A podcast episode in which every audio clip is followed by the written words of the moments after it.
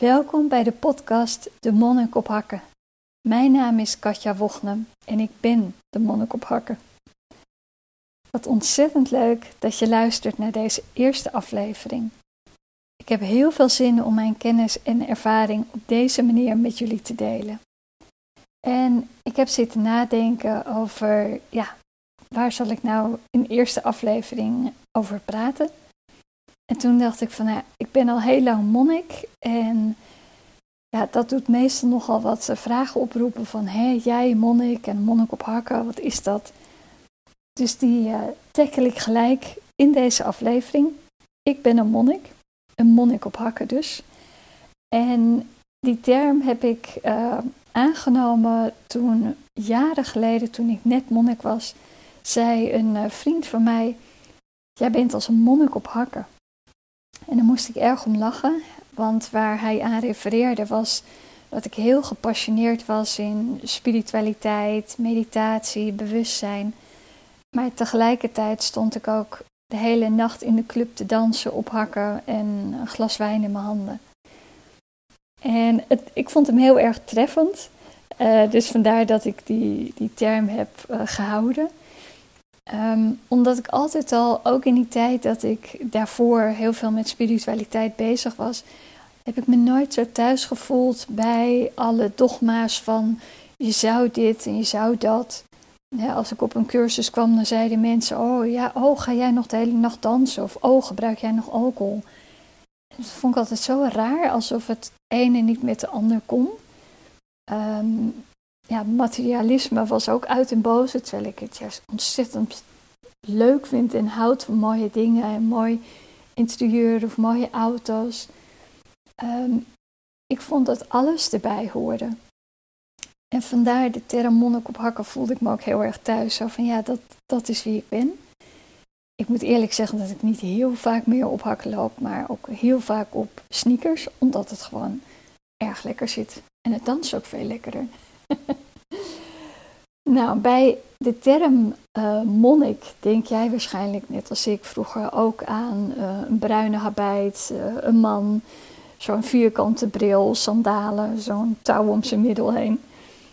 Maar ik ben een uh, Ishaya-monnik. En Ishaya-monniken zijn moderne monniken.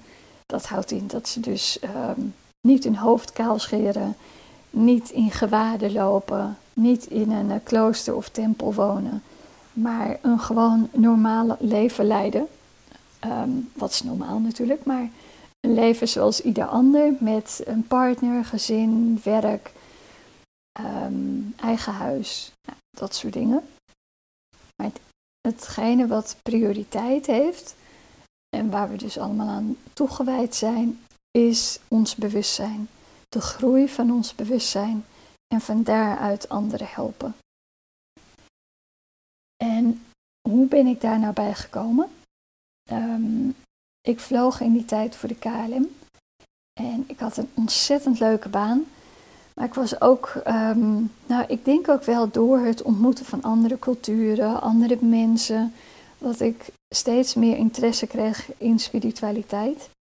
En ook tijdens mijn um, ja, vluchten, wat is het? Uh, in die tijd, moet ik zeggen, ben ik erachter gekomen dat ik uh, bepaalde gaven had. In helder weten, helder voelen, helder zien. En dat ging ik een beetje um, onderzoeken. Um, dat was ook niet van dat ik dat per se wilde, maar het was gewoon um, zo aanwezig voor mij. En het had ook de minder leuke kanten. Dus ik moest het echt onderzoeken om daarmee om te gaan en om daar meer uh, vrede in te krijgen. En um, hartstikke mooi. Ik ben van daaruit uh, en vanuit die kennis en ervaring andere mensen gaan helpen via lezingen en workshops. Vond ik ontzettend leuk om te doen. Maar ik wilde niet heel erg, uh, noem je dat? ik wilde niet het naamje hebben van een um, helderziende of een medium. Dus ik ben toen expres denk ik, maar ook omdat ik het leuk vond om andere mensen te helpen, ben ik de opleiding stressmanagement gaan doen, werd ik stresscounselor. En toen ik dat dan helemaal gedaan had, merkte ik ook van, oh ja, dit, dit naampje past ook niet bij mij. Dit is ook niet wie ik ben. En in die tijd gaf ik uh, dus lezingen. En als ik zo'n lezing gaf, dan was ik helemaal in de flow. Dan voelde ik een enorme stroom van liefde en energie door me heen gaan. En het ging moeiteloos, het ging als vanzelf. En toen kwam ik daarna weer thuis en dan kon ik weer heel erg in die controlestand schieten. Dus ik wilde bijvoorbeeld uh, mijn vluchtschema heel erg controleren, dat ik de vluchten kreeg die ik wilde hebben, die mij vrije tijd gaven als ik dat wilde. Um, ik kon ook ontzettend ongeduldig zijn als het internet niet snel werkte. Nou, dat was in die tijd, uh, begin 2000 werkte dat niet zo snel.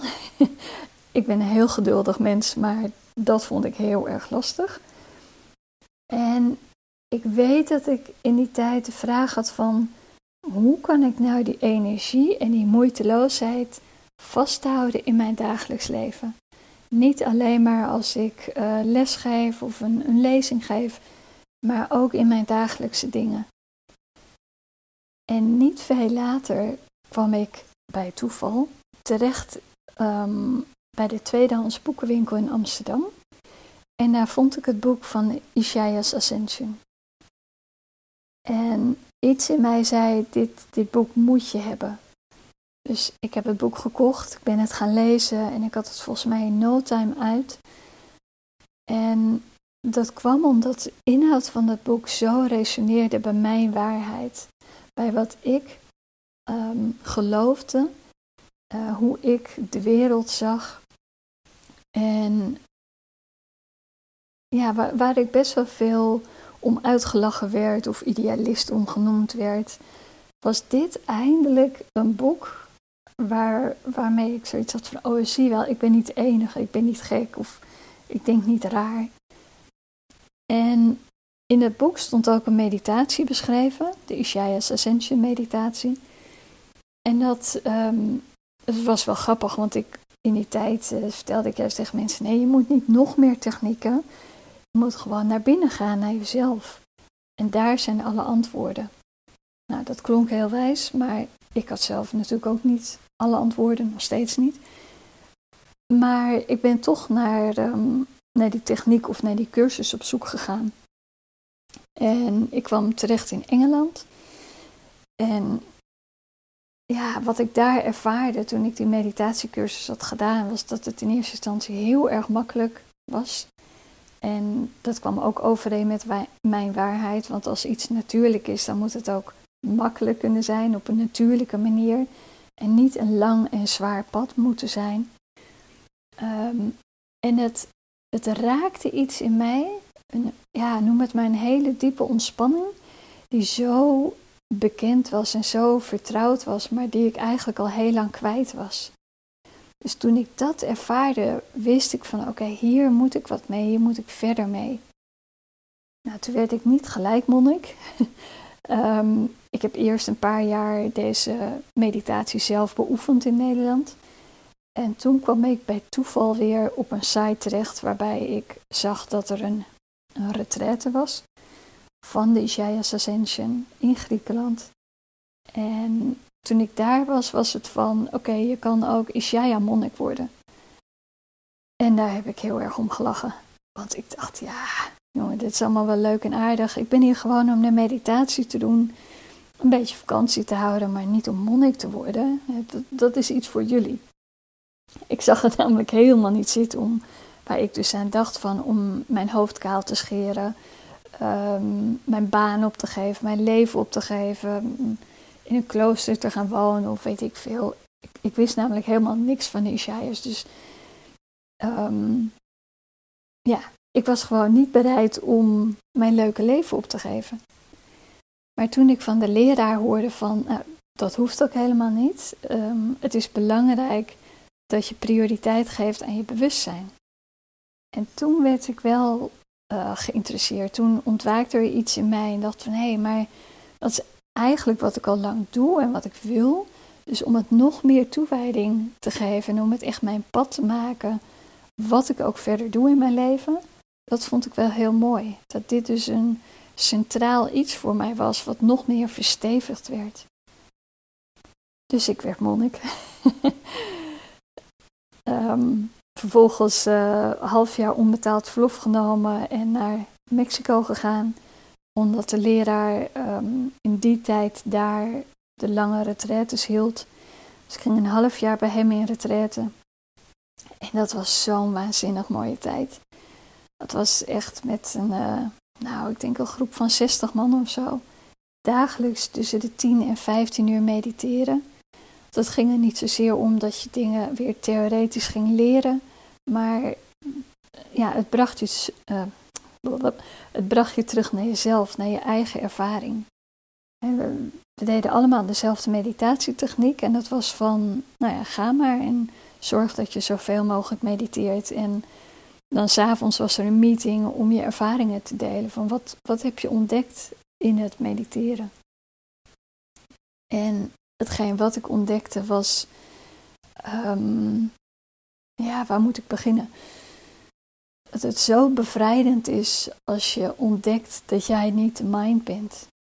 Als je veel meer bent dan de mind.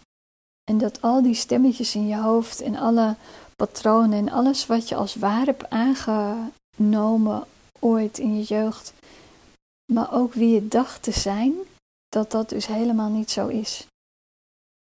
Er kwam een rust en vertrouwen, een enorme liefde en ook een innerlijke. Uh, ja, het woord dat in me opkomt is een pulsatie van plezier. Terwijl ik toch best wel serieus was. Ik um, wilde namelijk altijd heel graag goed doen. Um, ik wilde heel graag doen waarvoor ik op aarde was. Dus die taak zat heel erg. Ik wist niet precies hoe die eruit zag, maar ik wist wel, ik ga pas weg hier als dat volbracht is. En daarin was ik dus heel erg serieus geworden. En het plezier, dat kwam eigenlijk niet meer, dat stond ik mezelf niet heel erg toe. Buiten dan, ja, dat klinkt alsof ik helemaal geen leuk leven had. Dat is niet zo, gelukkig. Um, maar echt lachen om niks, dat, dat kende ik niet zo goed meer. En dat, ja, dat kwam weer naar boven. Gewoon het blij zijn zonder aanleiding. Ja, ik denk dat dit wel. Oh ja, en één heel belangrijk is nog um, dat als ik dacht van, oh wauw, ik ben nu zo gelukkig, ik ben zo vol, uh, zo compleet, uh, het leven is zo mooi. Er was altijd weer een moment wat dat overtrof dat het nog mooier kon zijn, nog groter, nog ruimer. Het, um, de verruiming van het bewustzijn, om dat te ervaren, voelt alsof je in een speeltuin bent en als kind aan het spelen bent, heb je het ene toestel gehad en dan ren je verder en ik, oh, dat is er ook en dat is er ook. Steeds meer moois om te ervaren. En vanuit die ervaring ben ik teruggegaan naar Nederland en heb ik de teaching in Nederland opgezet, de Ishaya's Ascension meditatie. Het was niet dat dat er niet was. Het was wel, uh, hadden wel al mensen de cursus gehad in Nederland, maar ik was de eerste leraar in Nederland die het echt heeft opgezet en groot gemaakt. En dat deed ik met heel veel passie, met heel veel overtuiging. En het was een, echt een prachtige reis heel veel mooie mensen ontmoet en heel veel mensen ook zien veranderen, zien gelukkig zien worden. Nou, op een gegeven moment denk ik dat we echt uh, een paar honderd beoefenaars hadden en inmiddels ook al tien leraren. En dat was um, wat ik eigenlijk nog steeds in eerste instantie nog naast het vliegen deed. En daarna heb ik dat opgegeven omdat ik voelde van nou het is tijd om mijn eigen vleugels uit te slaan ik wilde gewoon veel meer cursus geven, ook in het buitenland. En um, toen ben ik dus helemaal uh, dedicated uh, gaan lesgeven. En toch op een gegeven moment, um, ik, elk jaar ging ik ook terug naar uh, mijn leraar, wat de leraar van alle leraren is. En elk jaar zat ik daar minimaal twee weken weer in retraite. Ik denk dat ik bij elkaar wel meer dan twee jaar in retraite ben geweest bij hem. En nou, de laatste tijd begon ik te merken van, hmm, het, ja, het, het, voelde niet helemaal oké meer. En ik merkte dat de leraar, die altijd voor mij een heel bewust persoon was, waar ik niet waar ik tegenop keek, het was niet mijn goeroe, maar het was wel een, uh, een lichtend voorbeeld voor mij van, oh, dat bewustzijn, dat wil ik ook. En ik begon dingen in hem te zien waarbij ik zag van, ja, dat practice what you preach, dat, dat is bij hem een beetje aan het weggaan. En ja, dat in eerste instantie begon me dat alleen maar tegen te staan. Zo van, nou, het, uh, het is oké, hij heeft zijn dag niet. Ik heb ook altijd wel hem als mens gezien en hoe bewust hij ook kan zijn. Je bent en blijft natuurlijk ook mens met ook um, emoties, uh, ook irritaties. Maar het bleef wel terugkomen en ik zag ook dat we als organisatie groot werden, misschien wel te groot. Waardoor uh, mensen waarvan ik uh, wist en gezien heb dat ze heel bewust waren, helemaal vrij waren van het ego, dat die toch weer verleid werden door het ego en toch weer in de mind terechtkwamen. Een beetje het, um, uh, ja, omdat ze door anderen op een voetstuk gezet werden, um, ja, dat ze dan toch een soort van status aan ontlenen. Ik weet niet precies wat het is, maar ik wist wel van, dit is niet heel gezond. Ik denk namelijk dat het altijd het belangrijkste is dat jij, um, hoe noem je dat, je eigen gids bent. En dat niemand anders boven jou staat. Dat we allemaal gelijk zijn. En dat, dat was er niet altijd meer. En het was ook um, ik kreeg soms ook een beetje het idee wij tegen zij, tegen de rest, tegen de wereld, tegen een andere groep.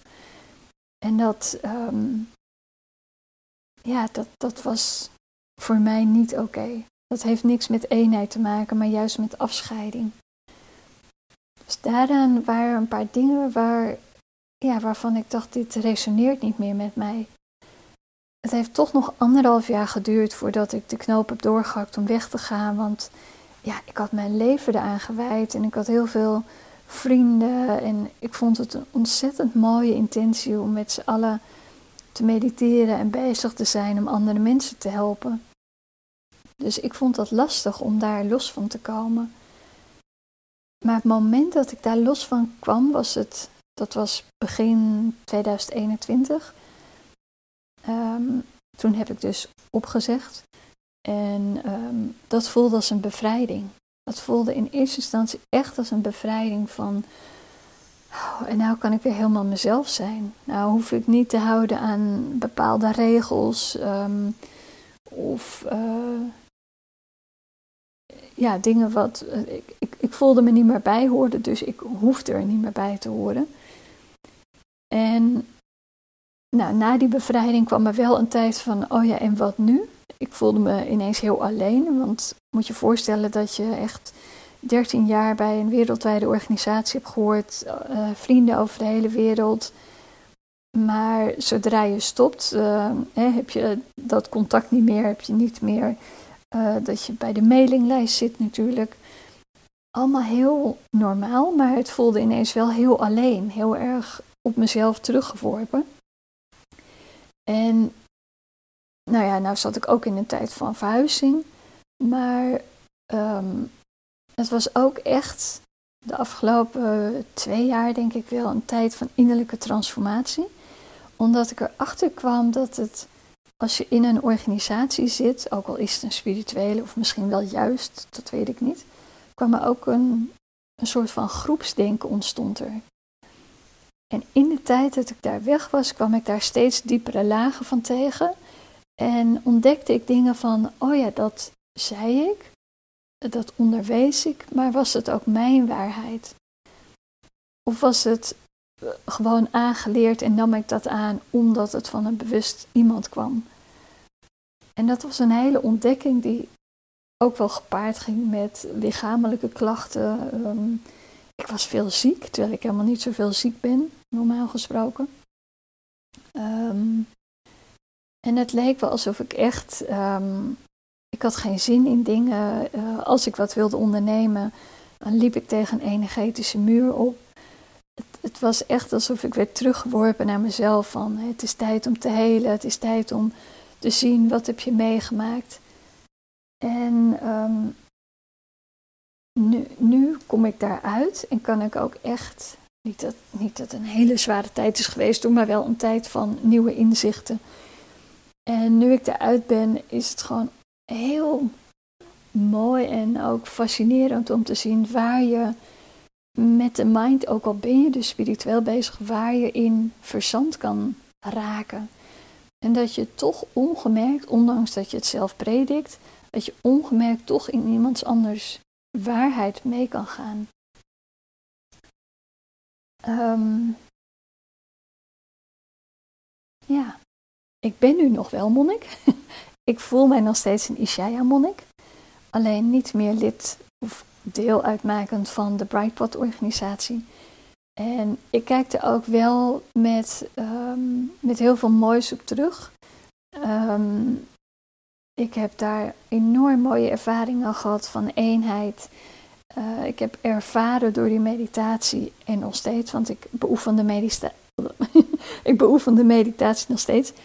Het is voor mij nog steeds de makkelijkste de snelste weg om bij mezelf te komen en weer uit mijn uh, gedachten te blijven. En die ervaring die ik daar heb opgedaan, die is echt goud waard. Dat heeft mij zo'n andere ervaring van het leven gegeven. Echt van het overleven naar het leven. Dus ik ben heel erg dankbaar. En ik geloof ook niet dat er fouten zijn in je leven.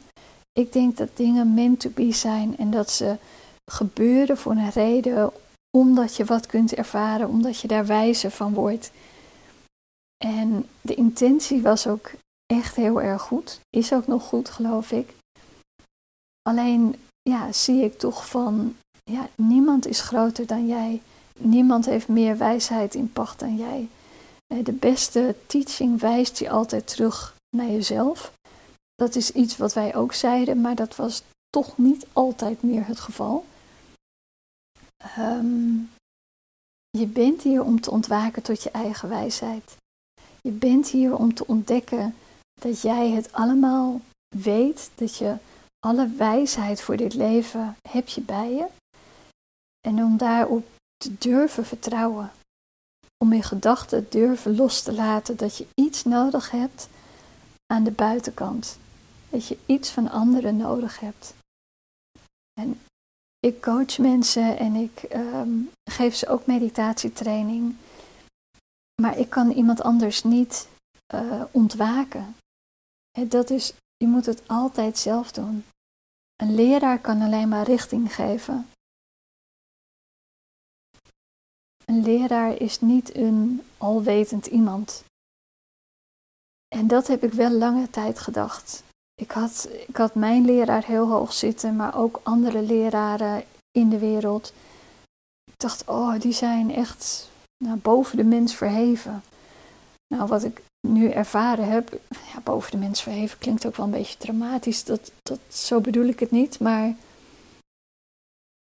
ja, dat dat zulke bewuste mensen zijn. En ik vergat daardoor ook wel te zien dat het ook gewoon mensen zijn.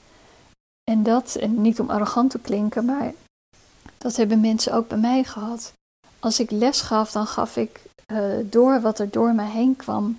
Dat was de wijsheid van mijn hart, het universele wijsheid.